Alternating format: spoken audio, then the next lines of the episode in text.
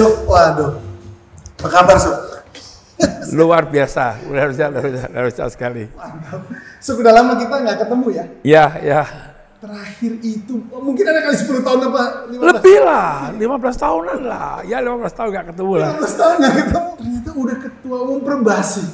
Iyalah, kalau itu kan namanya amanah anugerah Tuhan lah. Yang saya tahu dulu kan, wah ini manajer tim basket apa gitu. Tahu udah di ketua umum perbasi, kok bisa gitu? Jujur aja ke, ke kejadiannya sangat sederhana, tapi itu memang yang merubah hidup lah.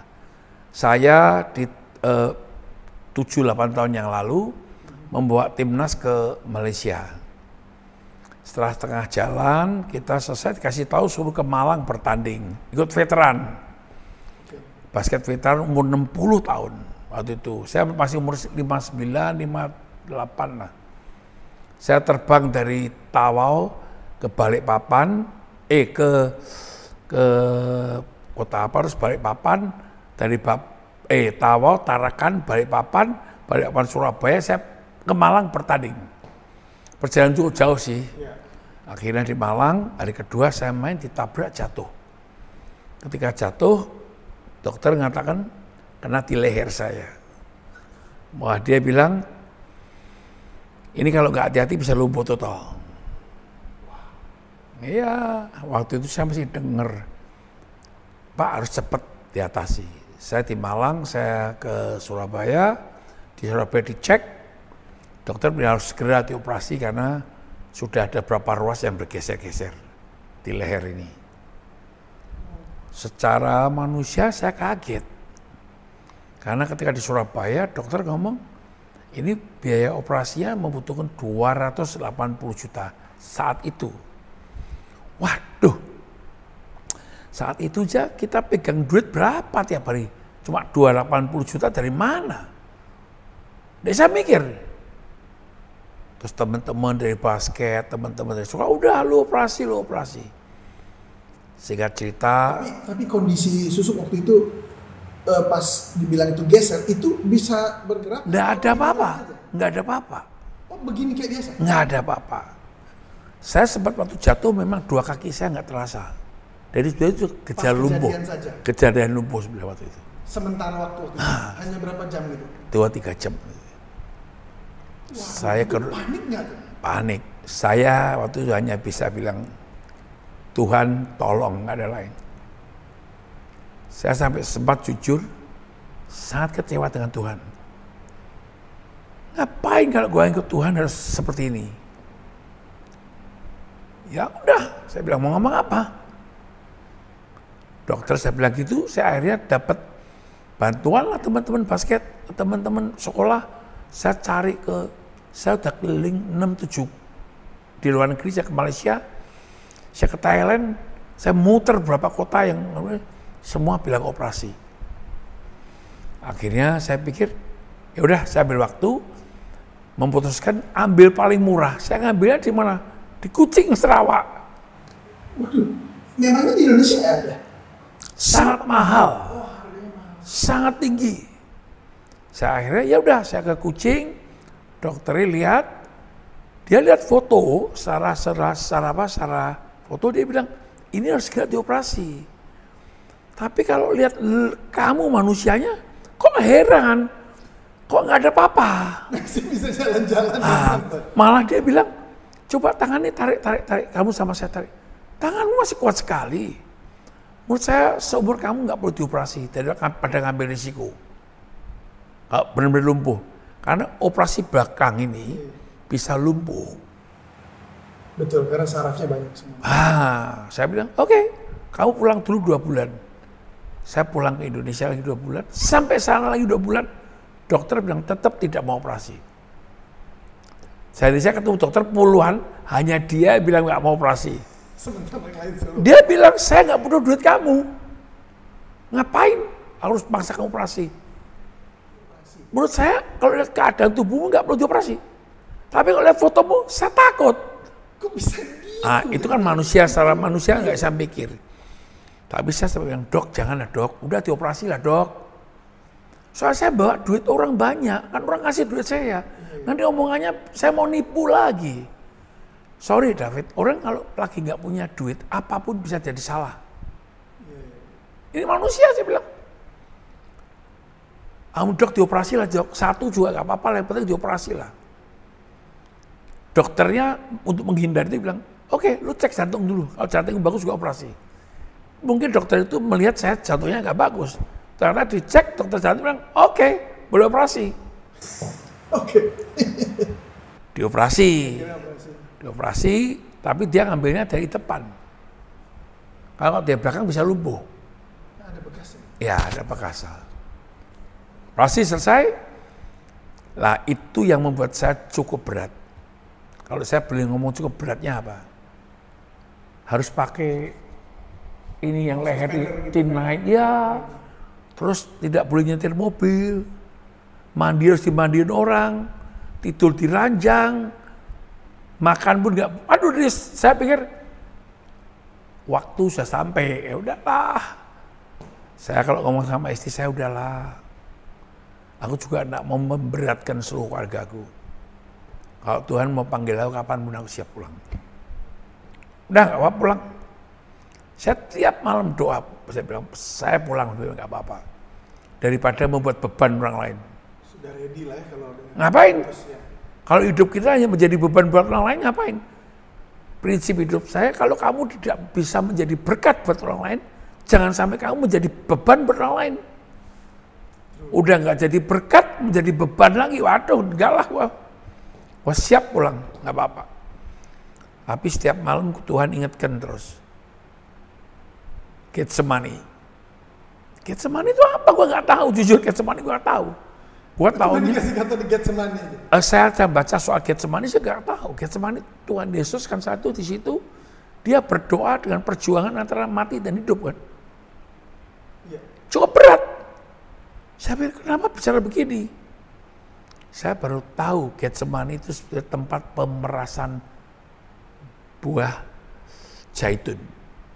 Artinya tempat pemerahan buah zaitun. Untuk uh, mengambil minyaknya. ya. Mengambil sari yang terbaik. Saya baru tahu, oh Tuhan kamu mau izinkan aku gini untuk ada sesuatu yang Tuhan mau kerjakan dalam hidup saya. Saya diam. Setelah beberapa bulan, saya pikir sudah mulai. Tidak ada yang tahu manusia ini. Saya diajak ke Batam, lihat pertandingan. Waktu itu namanya National Basketball League. Saya bersama tim saya Satya Wacana ke Batam, saya masih pakai itu segala. Nonton pertandingan, dapat telepon dari teman Medan.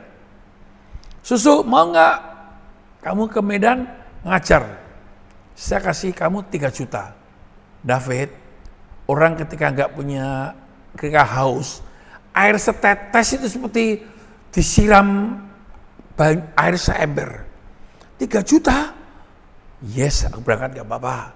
Tapi aku bilang, aku masih pakai ini semua. Yang penting susu datang, ngajar.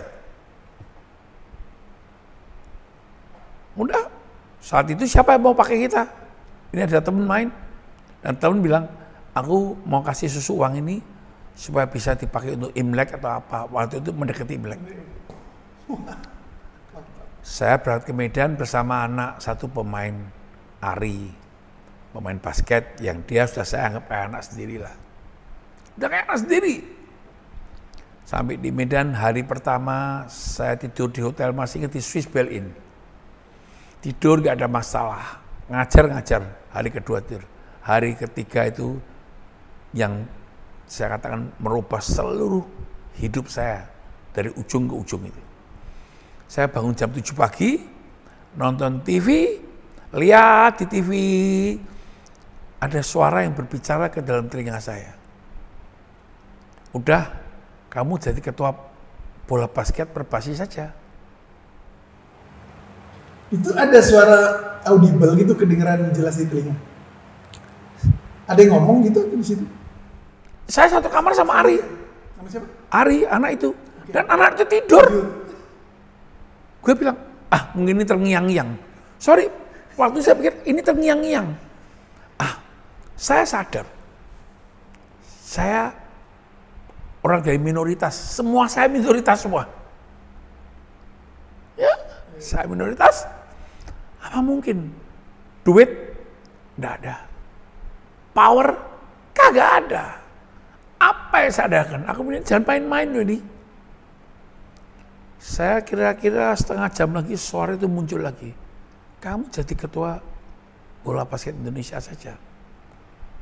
Aku langsung dari suara itu aku sadar ketika suara itu datang saya bilang Tuhan kalau memang Tuhan yang menghendaki saya jadi saya akan siap. Saya ingat Samuel ketika diundang oleh Tuhan. Banyak orang percaya yang tidak mengenal suara Tuhannya. Samuel siapa ini? Ah, Samuel seorang hamba Tuhan di Alkitab. Dia ngomong kan, diundang gak ada tahu kan? Dia pasti diundang oleh Tuhan jadi tanya bab sama-sama sama. Oh dipanggil. Ah, di dia bilang siapa ya? Bapak kamu panggil saya. Dia pikir yang undang manusia. Saya sama, nggak tahu ini siapa. Ya, saya pikir ya kalau memang ini Tuhan ayo aku fight gak apa-apa. Tapi dalam hatiku kan manusia, aku harus mengukur kekuatanku. Iya dong. Iya. Tapi aku percaya kalau Tuhan yang mau pasti aku bisa. Itu sorry David, merubah hidup saya semuanya. Hari itu. Detik itu bukan hari itu. Saya bilang saya harus bisa. Saya menyadari yang akan saya lawan siapa. Anak pe- eh, kompetitornya ya, artinya yang dia aku nggak perlu nyebut, mengajukan diri Ah, untuk udah jadi ketua umum. jauh dari saya. Orang terkenal, eh, ya dari Ya, pasti banyak duit lah ya. ya udah punya Dukungan, kemampuan, kemampuan segalanya, bapaknya orang kuat semuanya. Tapi saya bilang kalau memang Tuhan kehendaki nggak ada mustahil, saya tetap akan maju.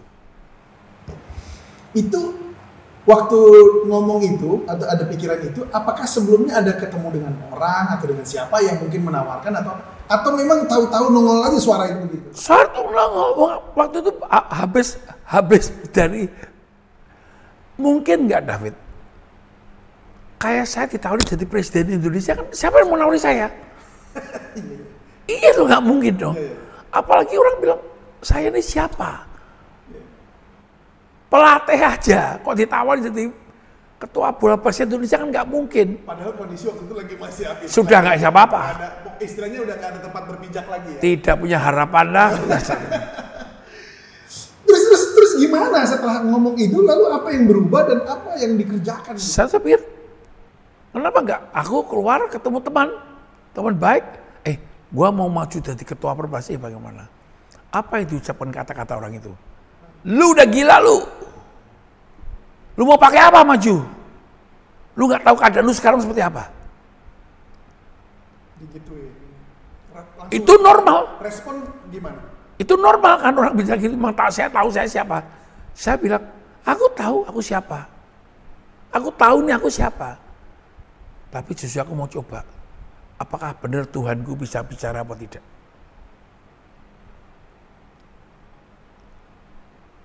Tunggu aja. bilang.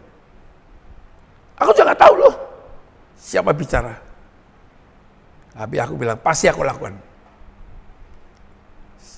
Mulailah cari dukungan. Satu dua teman teman-teman banyak dukung. Ayo maju maju. Lah saya heran kok mereka dukung saya tuh apa yang mau didukung? Banyak ngasih dukung. Ayo so maju maju Tapi kan maju. Susuk Dani udah banyak muridnya. ya tapi orang yang ngasih duit ke saya ngasih dukungan ke saya ngasih semua bukan karena dia berharap saya menang berharap supaya orang tua ini supaya yang namanya Dani Kosase ini hatinya seneng aja. Kalah, kalah nggak apa-apa deh.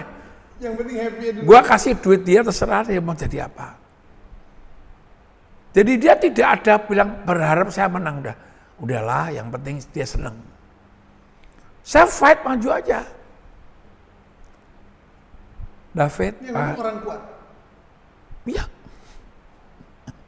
Yang dukung itu. ya, orang-orang kuatnya bukan satu. Kalau pakai jari tangan ini nggak cukup banyak orang. Ayo maju aja, fight aja, fight aja. Saya pikir, saya fight aja.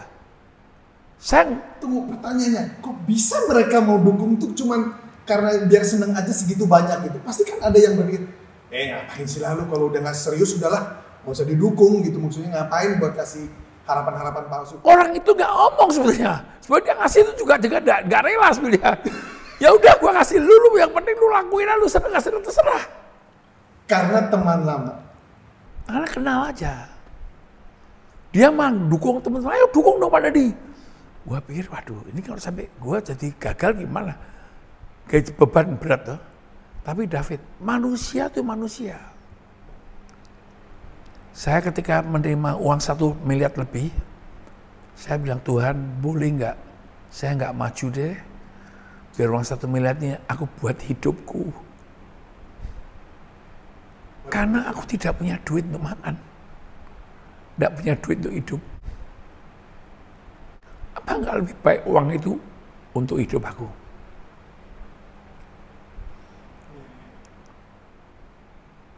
Berat aku saya pikir ah nggak usah maju lah dapat duit satu m udah kuat tapi nggak bisa.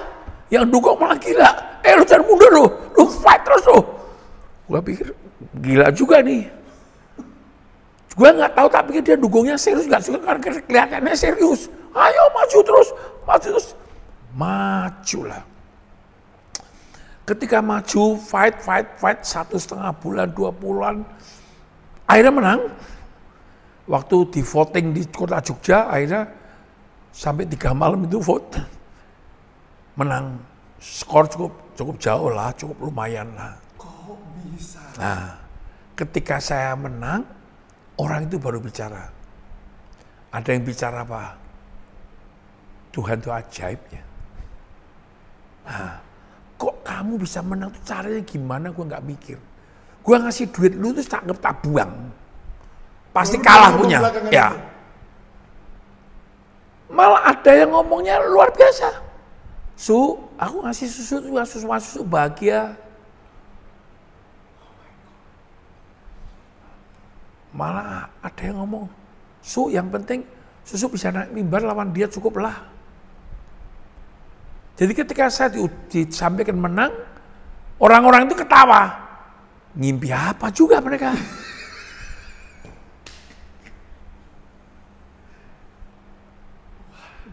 kan gila tuh. Secara manusia gue berpikir Tuhan tuh ajaib loh. Ajaib lah. Tapi setelah menang saya juga mulai kepikiran David. Ini perbasi ini setiap bulan pengeluaran ini bukan satu juta dua juta. Pengeluaran perbasi setiap bulan berapa? Karyawan kantor listrik. Nanti pertandingan ke luar negeri. Ada kejuaraan setahun berapa uang Buktinya itu dari pemerintah pendanaan. enggak Serius. serius Nah, terus gimana? saya sangat berpikiran tiga empat malam. Ini gimana jalani perbasi?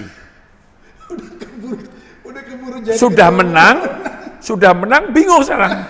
Bagaimana roda organisasi ini mau dijalankan? Saya nggak malu. Tapi saya bilang memang kalau tangan Tuhan tolong tuh nggak setengah. Dia kirimkan orang-orang akhirnya membantu dengan sepenuh tenaga. So kalau so butuh apa, ini nanti tim nasional berangkat, gua support segini. Nanti kalau butuh apa, support, support, support. Wow. Bayangi Dan itu tersedia terus. sampai empat tahun. Empat tahun. Coba lu mikir gak secara manusia Itu, itu empat tahun itu eh, sekedar survive atau bahkan berkelimpahan. berkelimpahan. My. Tapi kadang-kadang Tuhan tuh kan men- men- mencobai kita tengah jalan. Bukan mem- bukan mencobai, Diuji. memberikan ujian. Iya. Tapi Tuhan tuh nggak pernah utang. Ya enggak? gitu. Tidak pernah utang dia yang pasti. Nggak pernah utang. Satu saat, karena perbasi harus membayar sesuatu, saya jual rumah saya. Ya, dan punya rumah satu, itu saja yang saya jual.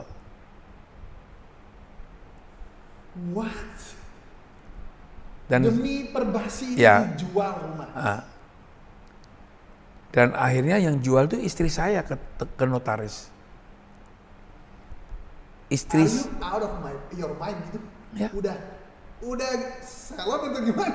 Saya berpikir gini, Tuhan yang ngomong kalau dua orang sepakat, itu pasti Tuhan antara di antara kamu berdua. Saya bilang sama istri dari awal, kalau lu sepakat jangan pernah takut dengan apa yang kita lakukan yang benar. Adanya hari ini Dani Kosase, itu kalau tidak punya seorang istri yang hebat, tidak mungkin ada Dani Kosase hari ini. Dia yang laris, dia yang ambil duitnya, 400 dikirim ke rekening saya, 400 dibayarkan utangnya. Dan saya selama sekspan tidak punya rumah. Istri gue tinggal di rumah kakaknya. Susu? Saya tinggal di rumah orang di Jakarta.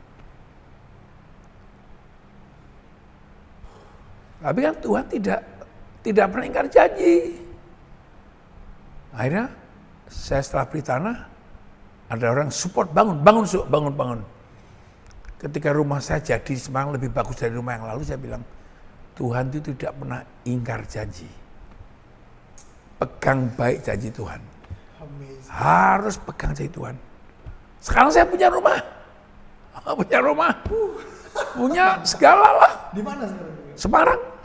Oh di Semarang. Saya beli rumah karena kan istri saya, saya kan keluarga masih Semarang. Ya udah beli rumah Semarang.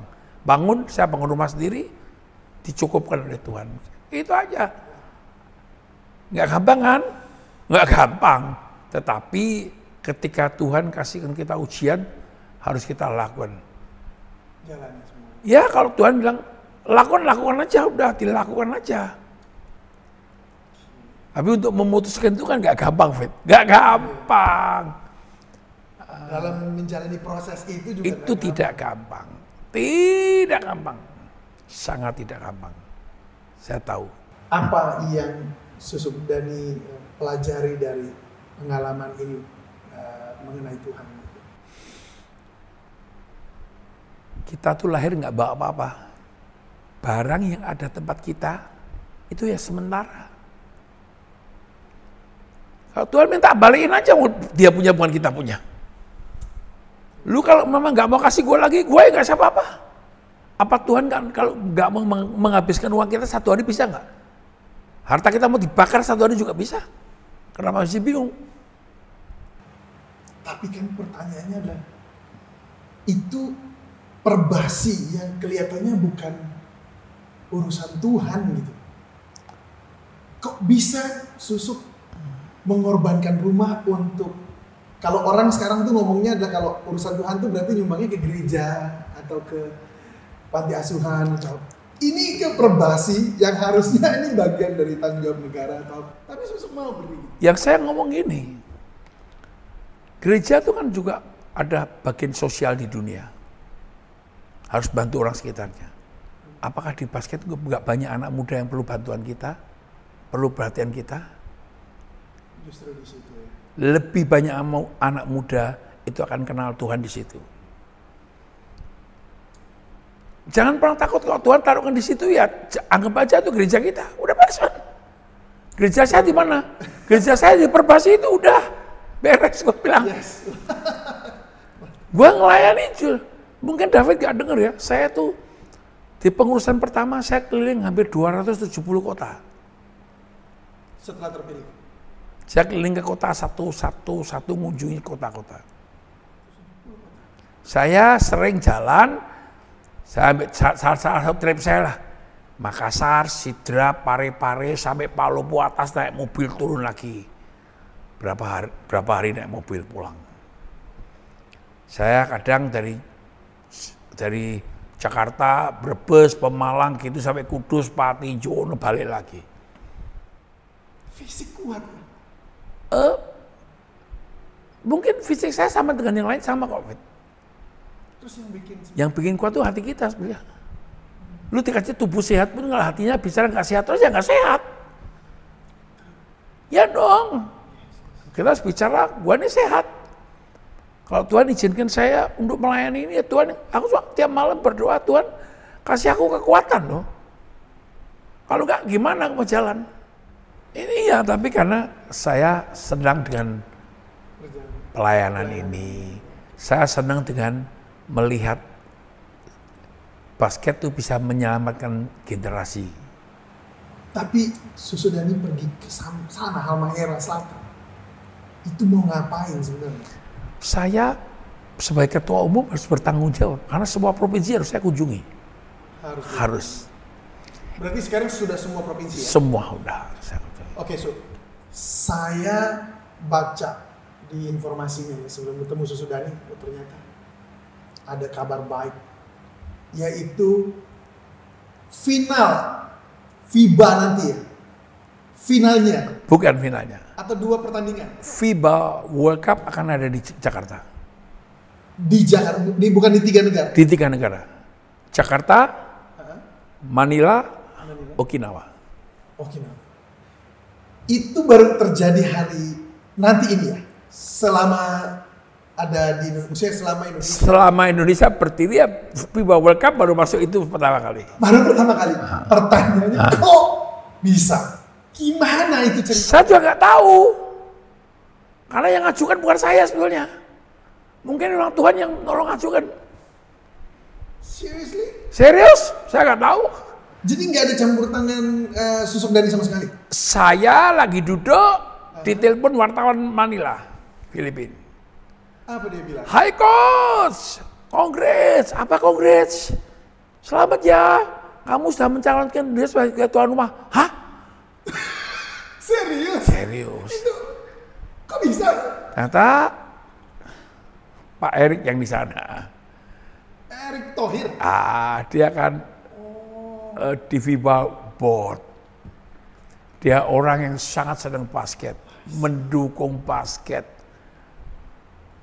Sebelum dia jadi menteri loh, tanya jangan bilang memanfaatkan menterinya dia enggak. Sebelum dia jadi menteri. Belum masih jadi menteri, pengusaha. masih pengusaha. Terus saya bilang, Mas, bener ngajuin Mas? Iya su, aku majuin, aku lupa terima susu. bisa begitu ya? Ya, tapi aku tahu itu kan hatinya dia mau Indonesia itu bisa dikenal ke dunia kan. Ketika Asian Games dia laksanakan di Indonesia, next apa? Masa fa- Indonesia sudah punya fasilitas bagus, tapi nggak dipakai. Pak Erik berpikir bagaimana mengadakan kejuaraan dunia sepak bola, basket, mungkin tidak semua main di Indonesia. Dan kita rencanakan menjadi mencalonkan waktu itu sebagai tuan rumah Olimpiade 2032. Nanti kita kalahkan, Iya. ini mundur lagi. Tapi itu yang visi yang baik. Bapak Erik berpikir bagaimana bisa membawa olah- fin, eh, kejuaraan dunia masuk ke Indonesia semua. Sehingga Indonesia diakui nanti bisa menjadi satu penyelenggara Olimpiade di Indonesia. Itu cita-cita yang bagus, cita-cita yang mulia. Lah basket kebetulan pas Pak Erik seneng dicalonkan dulu. Majukannya waktu sebelum beliau jadi menteri. Belum jauh-jauh hari itu. Diumuminnya kapan? Diumumin setelah tiga atau empat bulan. Yang Dia belum jadi menteri juga loh. Jangan nanti bilang dia jadi menteri gak enak. oh, di situ Susuk Dani apa, apa perasaan Susuk Dani pada saat itu Aku, bahwa aku juga bingung. Ini mampu gak? Jangan main-main loh, FIBA World Cup tuh kan bicara mampu gak? terus Ya saya bilang, Mas gimana? Udah Indonesia pasti bisa. Ya udah jalan aja. Indonesia pasti bisa. Dia bilang Indonesia pasti bisa. Ya udah jalan mas. Jadi kita menang, begitu kita menang diumumkan tuan rumahnya Indonesia karena kita bersaingan dengan Argentina, Uruguay, eh, Turki, bersaingan dengan Rusia, kalah semua menang rombongan kita. Filipina, Indonesia, dan Jepang. Jadi karena timnya 32 tim, jadi terpaksa dibagi tiga negara namanya. Nanti finalnya memang di Filipina. Karena di Filipina punya lapangan sebesar untuk penonton 56 ribu. Gedenya seperti lapangan sepak bola. Ya buat bola basket aja itu ya. Ah, Oh memang dia sudah berapa kali memang mengadakan juga ya. Filipina pernah menjadi tuan rumah FIBA dunia tahun berapa? Ah iya. iya. Dan Indonesia mah baru kali ini. Baru kali ini. Are you ready? Harus ready nggak ready, harus ready. Kalau sudah dikasih gimana nggak ready? Kalau sudah dikasih kita mundur, malu lah. Katanya kata, kata Indonesia bisa, tapi kita nggak berani gimana? Lah tapi kan semua bisa atau tidak bisa, support dari pemerintah kan? Support dari masyarakat dong, support dari insan basket dong. Dan ternyata pemerintah kita saya harus acung jempol, full support, full support, full supportnya ini apa aja? semua dia bantu.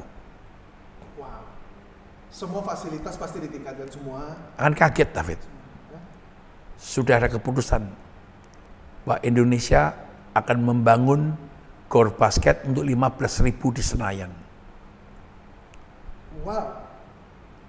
Serius? Gedenya dua kali istora. Di, di titik mana itu? Di sebelahnya hall, ABC.